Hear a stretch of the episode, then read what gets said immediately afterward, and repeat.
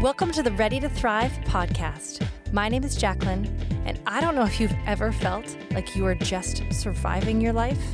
I know I have. And that's why I created this space. I want to help you move from surviving to thriving. My goal is to help you get unstuck and actually enjoy your life. Each week, I'll be sharing practical tips and always point you to Jesus. So, what are you waiting for? Let's get ready to thrive. Hello and welcome to Ready to Thrive. This is the second episode of a mini series I am calling Thriver Stories. Now, I first came across Kelly Strife through a hashtag, and honestly, if that isn't a sign of the times, I don't know what is. I share more about this in this episode, but it wasn't just that first post that drew me to Kelly's words. It was that when I scrolled down through the rest of her words, I saw a woman who was deeply grounded in God's word and truth. And then when I scrolled back up to where this part of her story plays out, I saw the same thing. And it wasn't a woman who was ignoring the pain and the loss of that moment, but a woman who was saying, This is what we're going through right now. We're in the middle of it, and you are invited along. Now, Kelly doesn't shy away from the hard places she's walked through, but she invites people into the very place she is walking through alongside God. And I don't know about you, but I need that. I need to know that despite the difficult things that life throws my way, that I can walk through them with him. Now, I trust this conversation will encourage you, whether you are walking through something difficult right now or you have in the past. And if you are someone who is in a waiting season, which I feel like for so many of us, we are waiting on something, Kelly discusses this too. I'm trusting that this second episode of Thriver Stories, that in this you will move one step closer to thriving. Welcome to Ready to Thrive. I'm sitting here with my friend Kelly Strife. And Kelly is a writer, a speaker, a podcaster. And I actually first came across Kelly and her story through a hashtag. Um, I follow this hashtag called Hope Writers, which is an incredible community that I was part of for a season and I loved. And I'm just going to read you the post that I saw. I believe it's from October 2019. It says, I bust my own table at Cracker Barrel because the waitress wouldn't let me sit by the window. And I was like, what is this? And I read the caption. It said, The first installment in a new series I like to call, and you thought I was handling this well. Cleared the dishes, took them to the kitchen, wiped the table down, and ate my meal. Didn't enjoy a single bite, but I sat where I wanted. And then the hashtag, and you thought I was handling this well, and hashtag, this is how I grieve. And I read that post and I thought, first of all, okay, this girl's funny. Um, but she's also been through some hard things. And I wanted to know more about her story, what she'd walked through. And even as I scrolled down um, below this part of her story began, I saw a woman who um, was deeply faithful, deeply rooted in God, and I wanted to know more about her. And so Kelly and I began a little bit of a online friendship, and I'm so excited to be able to share her words and her story here her podcast is called Even If, and we're going to dive more into that later on. But it is uh, such a encouragement to me um, in various parts of my life, and I trust it will be to you as well when you go check it out after this conversation. But Kelly, thank you for being here and share with me more about who you are and where you are right now in the world. Yes, Oh, it's so good to be here. This is so funny. I did not know that's how we first connected, yeah. and I'm dying that that's the post that caught your attention um, because it was true. I I did that, uh, and that's just how I was telling the story at the time. But yes, so I live in Atlanta, Georgia. My husband and Peter and I live in Atlanta, and we have been married for about three and a half years now he works in live event production. So his world looks very different right now. He's usually doing concerts and conferences and events and things like that and out on the road frequently, but he's been home for the last year. So we've had a lot of time together working from home. I have my hand in a few different things. I am doing a lot of writing and speaking and that kind of stuff, but I also work for a nonprofit that does orphan care in Southwest Kenya. So do that, do uh, writing and training for teams and missionaries that are headed over. And then I'm working for Hope Writers, the, the organization that you found me through the hashtag. So life is full, but lots of good time together in Atlanta these days. So fun. Um, so that feels like one of those jobs for your husband that, uh, as you said, like live production and um, concerts, that that's definitely been um, a challenge. Has that been, I mean, your world has totally, totally flipped upside down in this past year. Um, just tell me a little bit about how this past year has been for you guys. Yeah. It's funny. We, Peter and I usually have traveled a lot the whole time we've been married. That's been a big part of our life. And the last time we traveled really was in February of this year. And he was doing an event on a cruise ship, which is crazy. We were on a cruise ship in February and haven't been anywhere really since then, except like our home and, and things like that. But you know, it was kind of the slow realization that, huh, I think things might look a little different for a while. Okay, we can we can do that. And then it was this suddenly like, okay, things might look a lot different for a while.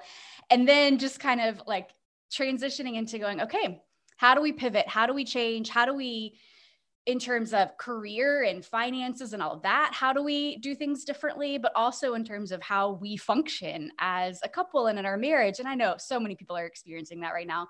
But just going like our rhythms and routines are that we have always had a lot of time together at once when he's home when he's not on the road. We have you know lots of days and times together. And then he's gone for a week at a time or a weekend or sometimes for longer stints. And realizing that when we're both here all the time, we have to, you know, set some different modes of operation. And it's been really, really good as we have um, had time to have conversations and do things that we never would have been able to do, but definitely different than we had anticipated, like the rest of the world. Totally. Which I so appreciate. I feel like, you know, even yesterday, as um, I was on a call and doing a few things. My husband was out and then he came home and and just you're sort of sometimes um, vying for the same space or trying to figure out okay are we who gets the good internet space or the quiet space or all that kind of stuff. So I can totally appreciate that. Um, well, let's dive in a little bit more of your story. And one of the things that I have loved is that, um, again, going back to that initial post um, I think right around the same time, you were really started talking about this idea of sharing your story in the middle of your story. And I've so appreciated that uh, because it's one thing to share. Um, share a story after the fact to share hey look at what we came through and we love we love closure. We love getting to watch the entire movie. Nobody wants to stop partway through and be like, I wonder how this is going to end. Um, but you're sharing some of the raw in the middle of the story. And so I've really appreciated that. Um, so tell all of us um, a little bit more, heading back to um, more of the even just the beginning of you and Peter's relationship and kind of where you find yourselves today. Yes. So Peter and I met through my work. I worked for an all girls camp. So I was not anticipating that I was going to meet my husband through work. I worked with all women all the time. We served women, it was very female focused, but we did several live events for camps and for training seminars for our staff and Peter's team was doing the production for those events. And so we had seen each other a couple of times throughout the years, not really paid a whole lot of attention until one of these events I was speaking for. And so he was the one who was responsible for putting my microphone on me, making sure I knew, you know, where I was going to be on the stage and had everything set up. And so we started having conversations purely based on stand here, look here, you know, put this on this way. And I could tell that he was trying to coach me through exactly what I needed to do. And I had some experience doing this and I just couldn't let it go. So I had to kind of throw in there like, yeah, I I've done this a time or two before.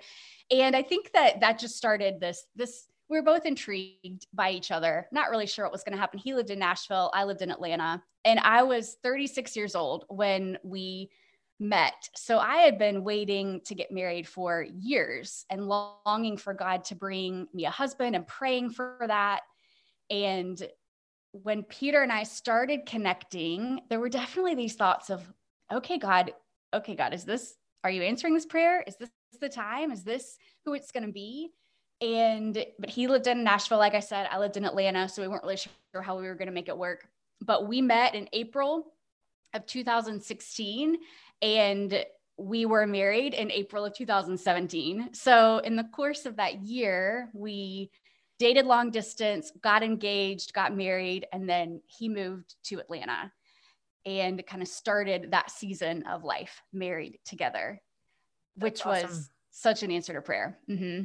I love um, just pausing here in this moment because I feel like where I love that you just shared you're at this all girls camp. Like nothing about where you were seemed like great soil for meeting someone. Right. Do you know what I mean? Like it's it feels like yeah, this that feels like one of those moments of um this feels impossible. And I know um I have many friends in that same situation where they're saying I I want to be married. I want that person. God, bring me that person. And just for the person who's listening who's feeling that right now, what would you kind of say to them um, based on your experience of sort of uh, feeling like, okay, this is um, my person, but it, this really came a lot later than I had hoped in my life. What would you say to that person who still feels like they're in that waiting place? Oh, goodness. I have such a heart for the waiting seasons of life because we're we're all in them but it's just it's defined so much of my life and I think the biggest thing I would say, first of all, throw out all of the advice of like, well, if you would just become content with where you are, then God can bring him your way. You know, like all these really well meaning things that people say. They have such great intentions, but it does kind of put all this pressure on us of like, if I could just get it together, if I could just be okay, if I could just get rid of this desire that actually God has given me, if I could just cut this out and separate it away, then I'll have proven myself worthy for God to bring someone into my life. And I don't think that's how he works. First of all, he's not like up there, well, if you would just do this, then I could answer this prayer. But but more than that, I think it devalues the fact that, that God gave you this longing and God gave you this desire, and it is healthy and it's normal and it is okay to long for a husband and to long for God to answer that prayer. At the same time, I would say live as much as you can fully into the season that you're in not that you're not longing for the season that's to come, but that you say, what are the things I do have access to right now? What am I not waiting for? What can I experience in this moment that I couldn't experience if life looked differently or that I might never have the opportunity to experience again? And celebrate the fact that your season of singleness is opening doors and opportunities for you right now that won't be open when you are married. And so I know that tension is hard to find the balance in, but that's my biggest advice is I think that's that's such a good word. And I love that you use the word tension because I think that's so much of the waiting season, whatever we are waiting for it, is that um, sort of, okay, I want to live my life fully right now in this moment. What is right in front of me? Yet I am going to pursue those dreams that God has put inside my heart. And I think sometimes it is the almost the that hope of a dream is something that actually sometimes can help us live fully in the season we're in, right? It's I have a number of things right now that I am dreaming, believing and hoping for. And so I kind of see those things yet that glimmer of hope in my heart is that thing that says, okay, so we can now be fully present in this moment, knowing this is, it's kind of part of this story. And I was saying to my husband, because we've been, we've shared on the podcast, we're um, hoping for some things financially that we're, we're pushing forward in. And, and he said, you know, there's part of me that like just wants to be there. I just want to be at the end. But he's like, I also don't want to miss the middle. I don't want to miss this part of the story. Like, this is part of the story. And so sometimes it is sitting in that tension of the like, like we had this financial conversation that wasn't pleasant last night where it's like, okay, that doesn't feel good. I'd rather just be like, we're at the end, it's right. victory. But it's part of, it's almost just in a weird way, it's part of the beautiful part of this life we get to live is is sometimes being in that tension. It is. And I think there are looking back, you can't always see it in the moment, but looking back, there are pieces of God's heart that you can only experience in seasons of longing and of desperation and of desire that you get to experience God. And I, I've learned this looking back in seasons of waiting. I've also learned this now living through seasons of loss. But the, the parts of God's heart that you get to experience because everything you want is not being fulfilled here on earth, I think teaches us to long for Him and teaches us to long for the one who fulfills us in ways that even things here on earth can't. So there's something really like painfully beautiful about the ways we encounter God in these seasons. That's so good. I think you're right. I think there is, in some ways, this longing we will feel that really is only ever filled in Christ. And so I think that is, and again, it is that in many ways too. I I've often felt like this uh, uncomfortableness in my body, and you know, regardless of um, various weights that I've carried in my life, it's it's not even that.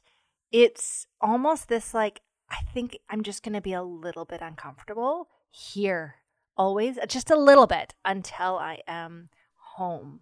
Yeah. And I think that's part of it. It's just, it's again, that's kind of one of those tensions as well. Like, I know the end, yet I'm still going to be living here. And there can be those moments where I can very much get into that Ecclesiastes. I don't know if that's Enneagram 4. Who cares? it's, me- it's meaningless. Just take me home. Come, Jesus. Like, let's be done. Um, but then, no, like, what? What do you have in store here, right. God? what's the beauty in this day in this moment? And um, so i love that. Well i want to go um, you guys have gotten married. Yes. And you're like all right let's get going here. Yes. Let's start a family. We were. Yeah. And because i knew i was older i knew that that was something that i desired that i wanted us to have children and be parents. And so we did we weren't waiting uh, and we weren't doing a lot of you know family planning about this is when we're going to start trying to get pregnant and this is when we think we're going to have our first child. We were just like let's let's go and see what happens.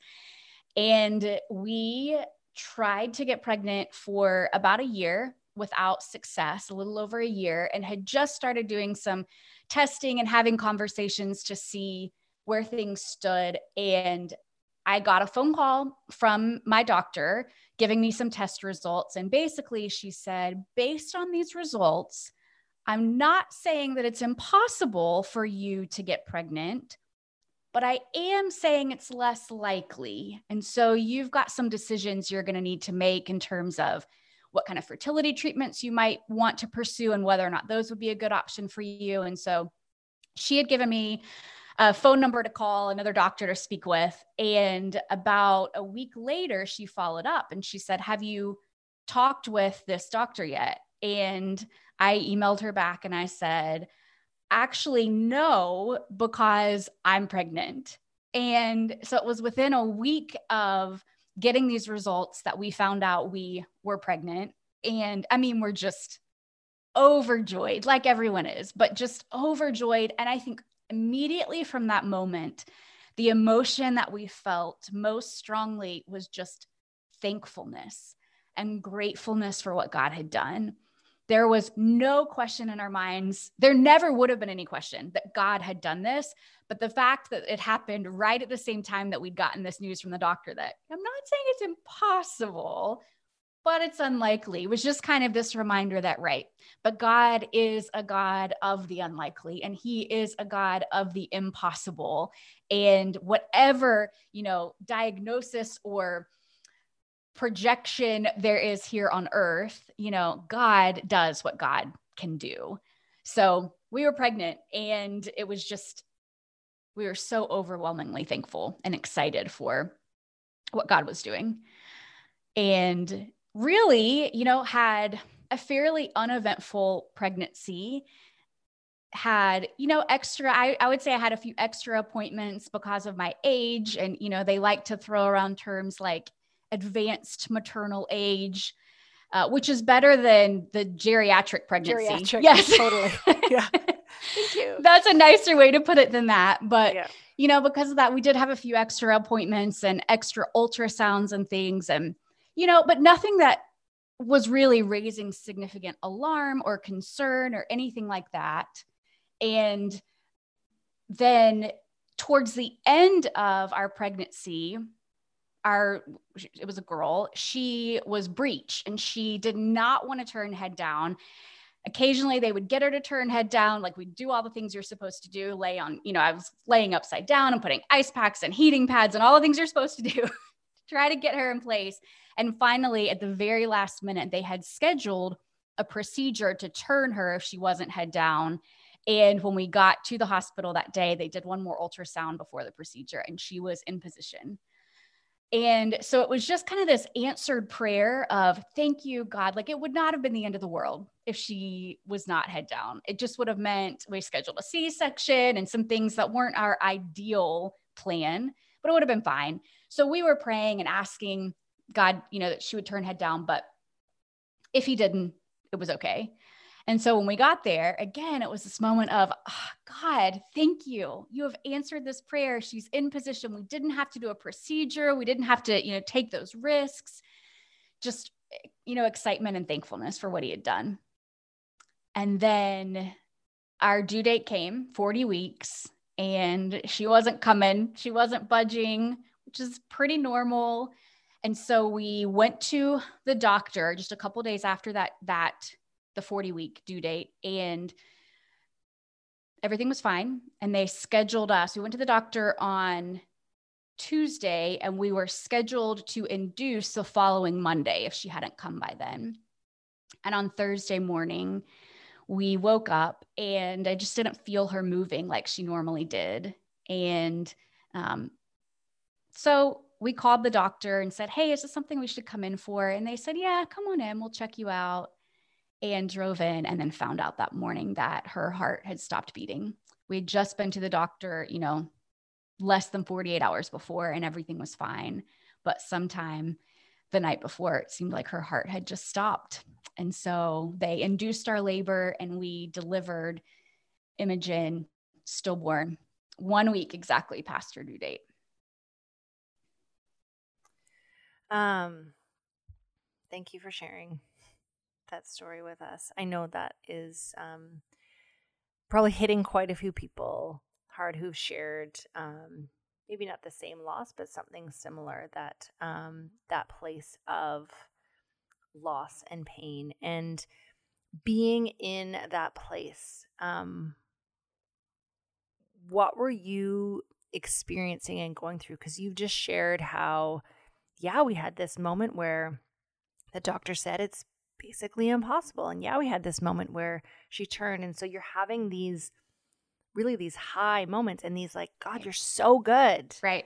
And now you're basically um, just the air sucked out of you, this blindsided by this. What just happened? So, what was that like for you in that moment?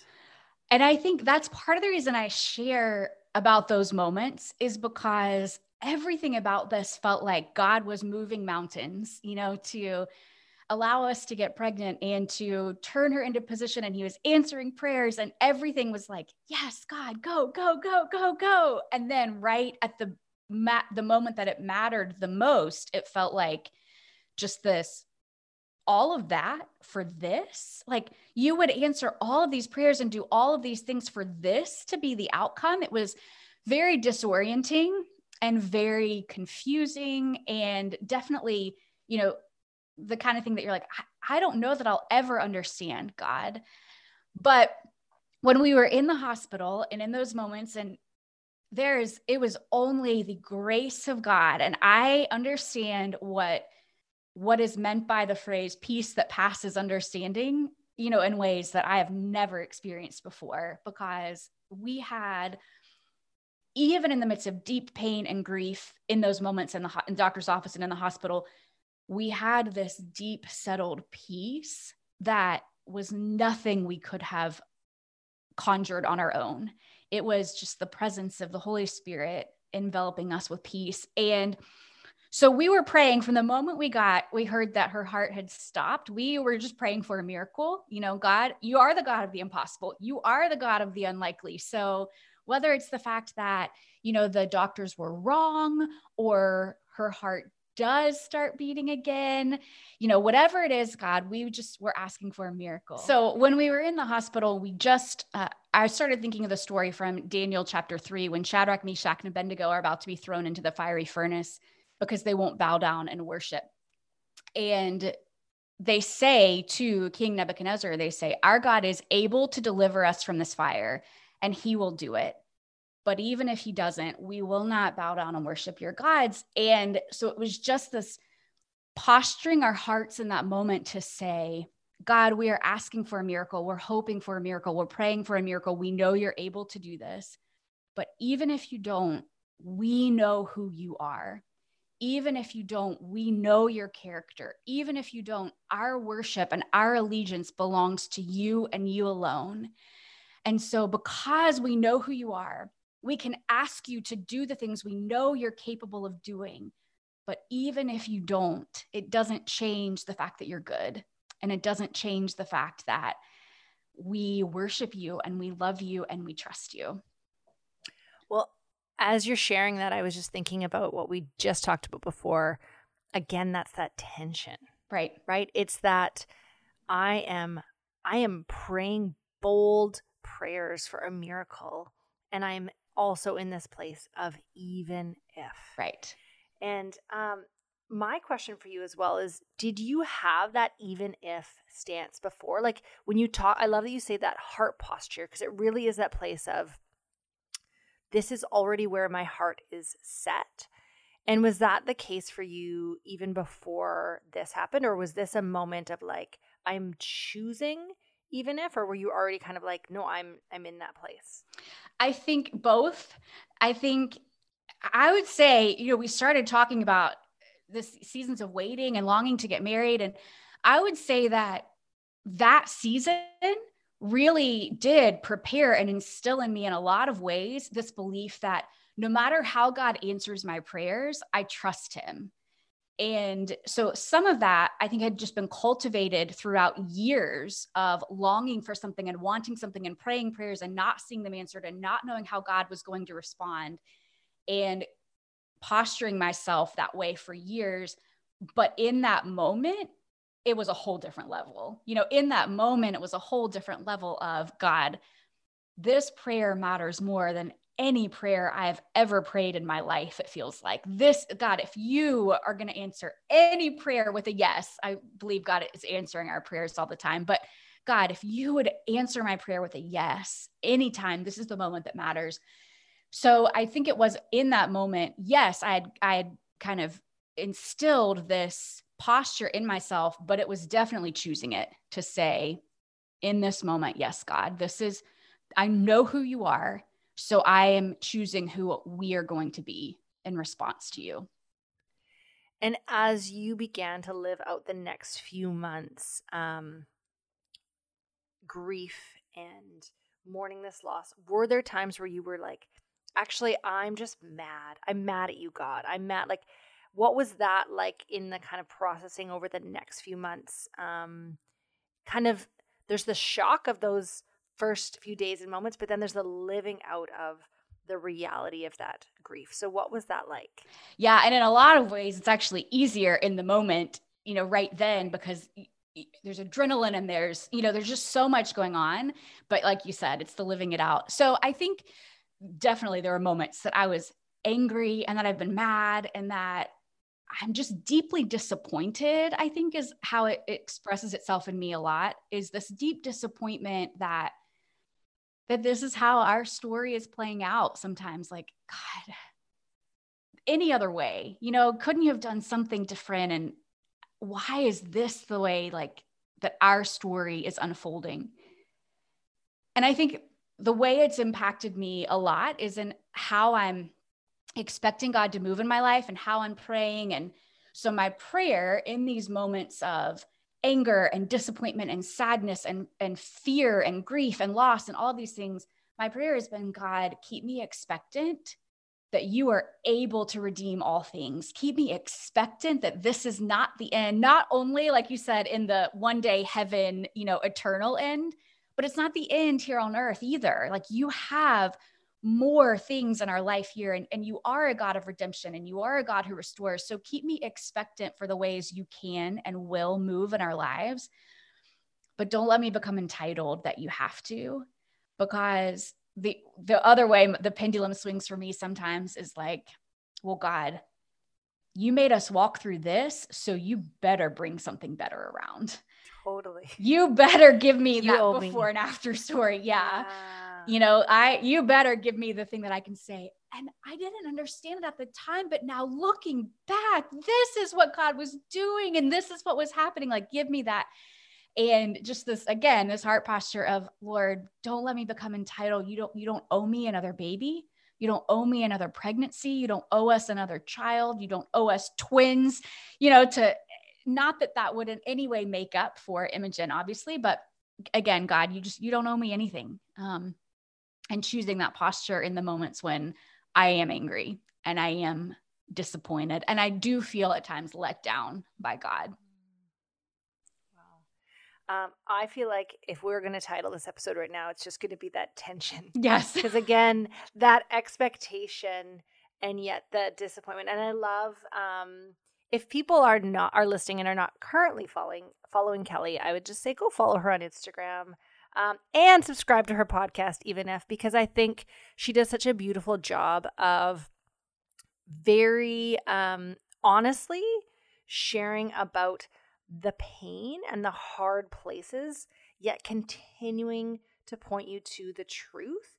And just what she said there, she's not able to say these things um, flippantly, but because she's walked through them. So being able to say, I I'm not owed something. Like that's a very, very hard thing to say. All those words that she just shared about um essentially like opening her hands giving up her her right and i think that we often have that sense i know i do that in a very silly example with the weather where i'm like our july was rainy and gross therefore we deserve a you know and it the weather doesn't work like that and i think understanding more of who god is who his character is does actually allow us to um, be able to walk through these seasons with him and through these storms. And so, um, Kelly, I want to ask you I know I've heard you share a little bit before about the difference between knowing God is good because of his character versus because of his gifts. Can you just unpack that for me a little bit? Yeah. We for several weeks after we lost Imogen, we were showing up at church, and every single Sunday we were singing the song uh, "God is so good," and the chorus is the the chorus of this like modern worship song is the familiar childhood song God is so good, God is so good, God is so good, He's so good to me. And I would sing that on Sunday, and I think I could sing those words, God is good, God is so good, God is so good. But then it would get to the part where it was, I had to say, God is good to me.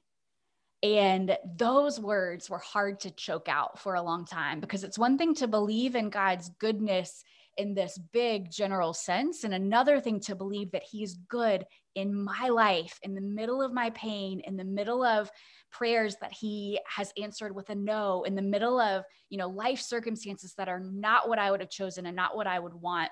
And i think that even in our language and i've noticed as i've grown up in church my whole life. I've talked this way many times throughout my life but i'm a lot more sensitive to it now. I think when i look at our language even the way we tell stories and the way we talk about god is that when we get that um, that full circle things come full circle. The bow is on the end. We see the redemption. Things go according to plan. We use the phrase oh god is so good. Thank you god. Yes.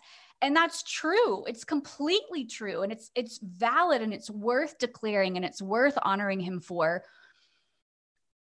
But he's no less good when the answer is no. And he's no less good when we're in the middle of pain and loss and grief and I think I have had to look at in the middle of my circumstances, say, this is one of the reasons we tell our story from the middle is to say, God didn't answer our prayer the way we wanted. Life wasn't restored. We haven't, you know, gotten pregnant and had another baby. Like none of these things have happened. God is still good. God is still good. And I can declare that to myself. I can declare that to other people. And I can say, like, God isn't good because he gives us gifts. He gives us gifts because he's good. But I think we also have to redefine what we think of as a gift. Because when we think of a gift, it's the baby at the end of the wait, or the husband that comes after years of praying, or the job that comes through, or the finances that are provided, like all of these things. And those things are gifts. But oh, this is so painful to say, but getting to know God in deep, intimate ways in my pain and my loss that I wouldn't have gotten to know otherwise, that's a gift. Getting to experience peace that passes understanding when I would have chosen to never need that peace, that's a gift. And so I think it's kind of redefining how we think about gifts. God gives gifts to his children, but that doesn't mean a shiny box with a bow. That means things that are so much deeper than we would ever ask for or ever pray for or ever even allow ourselves to desire. How would you encourage somebody who feels like I don't know if I really know the character of God. Like, how would you encourage this person who's feeling like, I want to know God the way Kelly knows God? She knows his character. What would you say to the person who's like, I, I feel like I need a deeper understanding of mm. who God is? Well, I would always say, like, let's find a foundation in scripture and, like, let's look at what God does for his people and who he is for his people throughout the entirety of scripture. That's one of the things that I feel like has sustained me in this season is that I'd put a lot of these stories and scripture in. And so now that's what's coming out. And so I definitely think like, who do you see God to be throughout the course of history, throughout scripture? from the Old Testament to the New Testament. What do we learn about God and what do we who do we know him to be?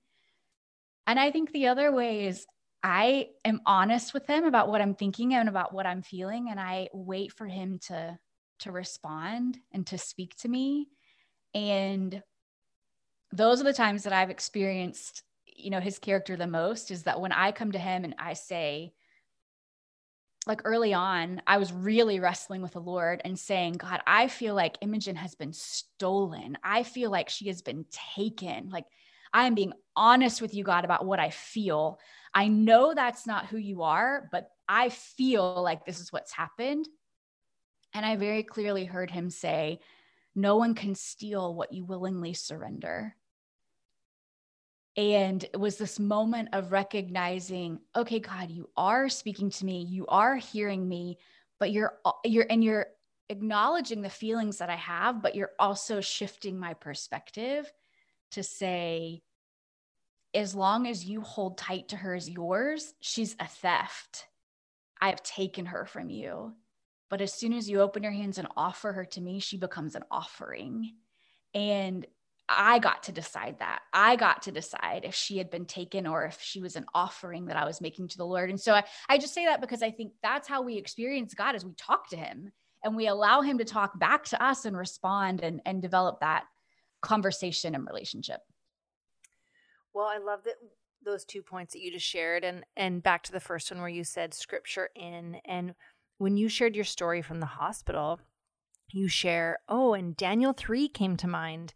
And I think that's part of the daily being in the word. And sometimes you'll be like, what does this random story from the Old Testament have to do with my life? And then there's moments where it says um, in John, and I don't I want to say 1427, but I probably wrong, um, where it says that really the Holy Spirit is going to remind us um, of things at the right time. And so, you know, we are we are feasting on the word of God. It's getting planted in our heart. And then when we need it, it comes to mind. And sometimes if we're not used to um, intentionally saying, I'm I'm listening for God's voice. I'm praying. We can just be like, isn't that a coincidence? I had this right. random verse come to mind. But it's like, no, that's the Holy Spirit living inside you who's wanting to comfort you. He's wanting to point you back to his truth. And so as we begin to A, be in the word regularly, and be just pay attention to, like Kelly said, listening to God's voice. And the hard thing is, I actually was just um, sharing about this recently with um, about my four year old, how she has this habit recently where she will ask me a question and I'm answering the question, and she will ask me the question again and I'm answering the question. And she will ask the question like five or six times, and she's getting exasperated. And I'm getting exasperated. And she's asking the exact same question. And I'm like, you haven't listened to my answer. And the reason she hasn't listened to my answer is that she doesn't want to hear mm. the answer. She doesn't want, she's not listening. She only wants to hear what she wants to hear. And I think what Kelly shared there too is like sometimes we're just not wanting to listen to what God has to say because we actually don't want the answer. We want a different answer. But yet, in that moment where he is going to cut through the noise of the world and all the other voices, he's going to speak truth right to our hearts. Um, sometimes, even if it's not the thing we want to hear, it usually is the thing that um, is going to guide us back to that place he wants us to be. There's this verse in Psalm uh, 139, 23, and 24 that just says, God, search my heart and um, let me know what's kind of basically what's going on inside of my heart. And in the Passion Translation, it says, um, and bring me back to this path of peace. And I think about that as we listen to God's voice, that often it's that He wants us to bring us on this path of peace. And so I love what you shared there about that um, surrendering, because I think that is opening hands, surrendering really every aspect of our lives. We will feel a sense of loss if we feel that entitlement, that sense of this is mine.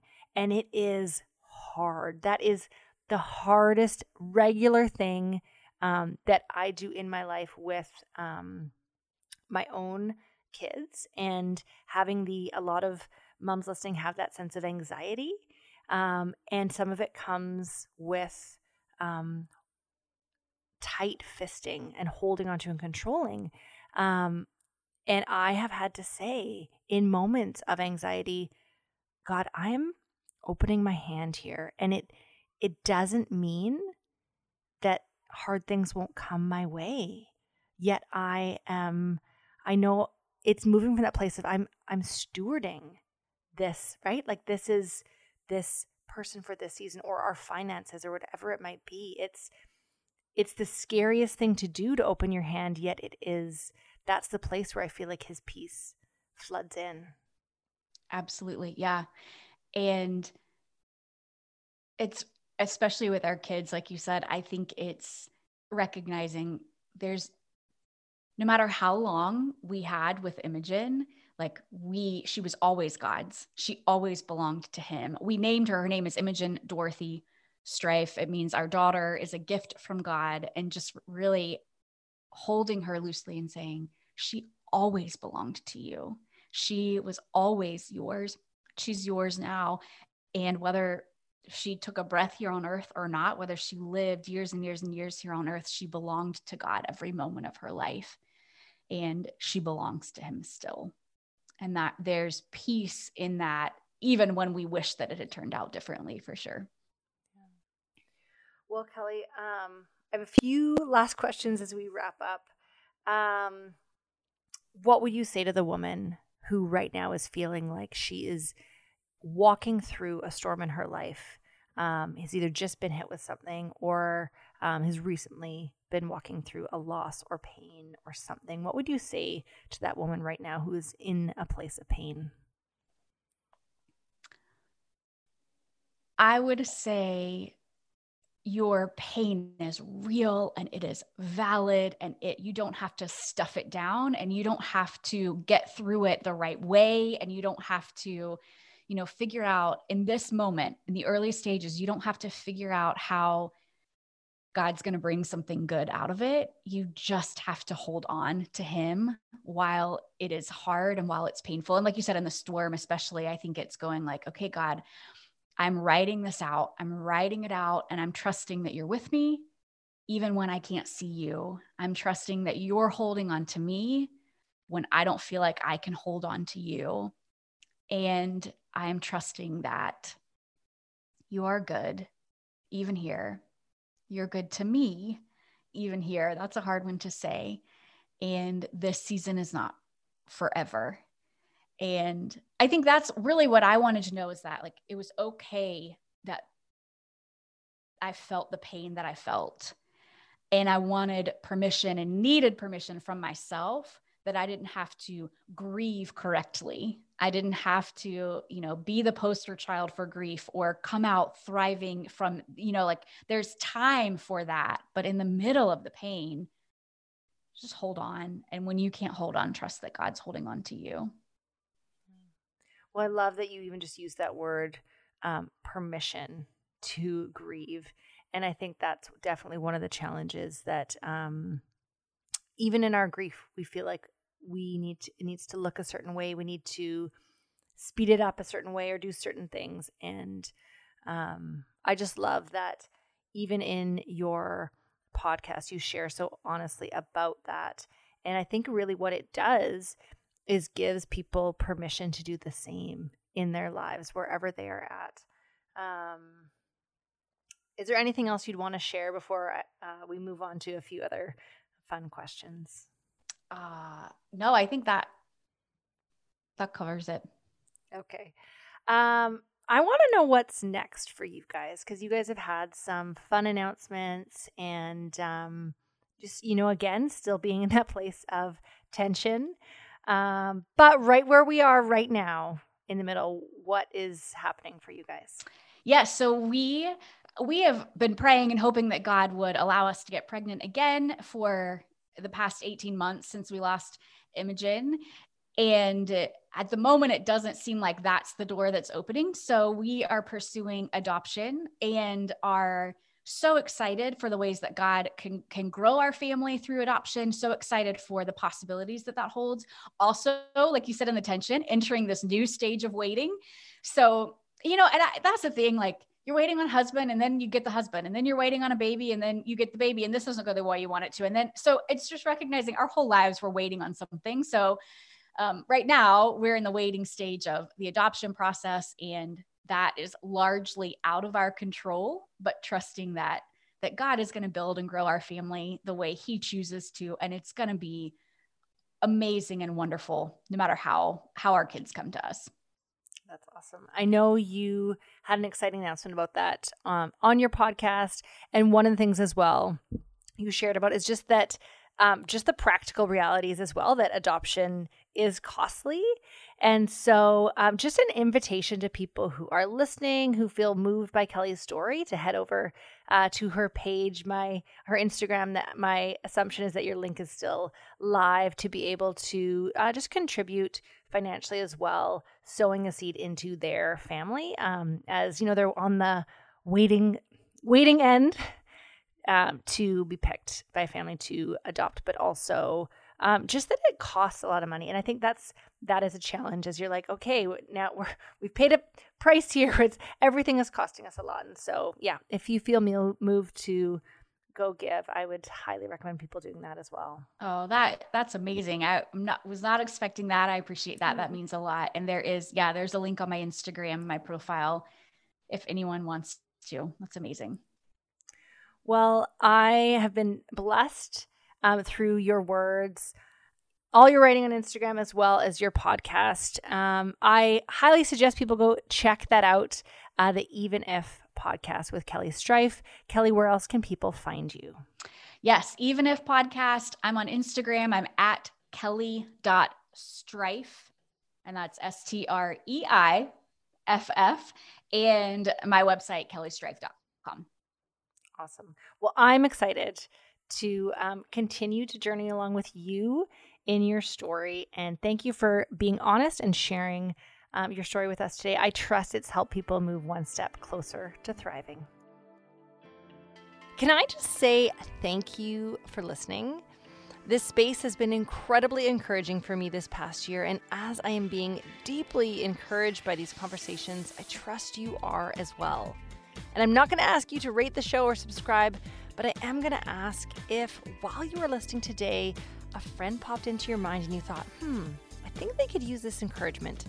Can I ask you to share this episode with them, with one person? When I listen to podcasts on my phone, there are three little dots at the bottom right and I click there to share. Also, can I say sometimes I don't share with others as I'm worried about what they'll think of me if they think I'm bugging them by sharing something. But when someone shares something with me, I am never bothered. Often it is the exact I needed to hear. So if someone popped into your mind, click those three little dots and share this encouraging conversation with them. And thank you for listening to Ready to Thrive.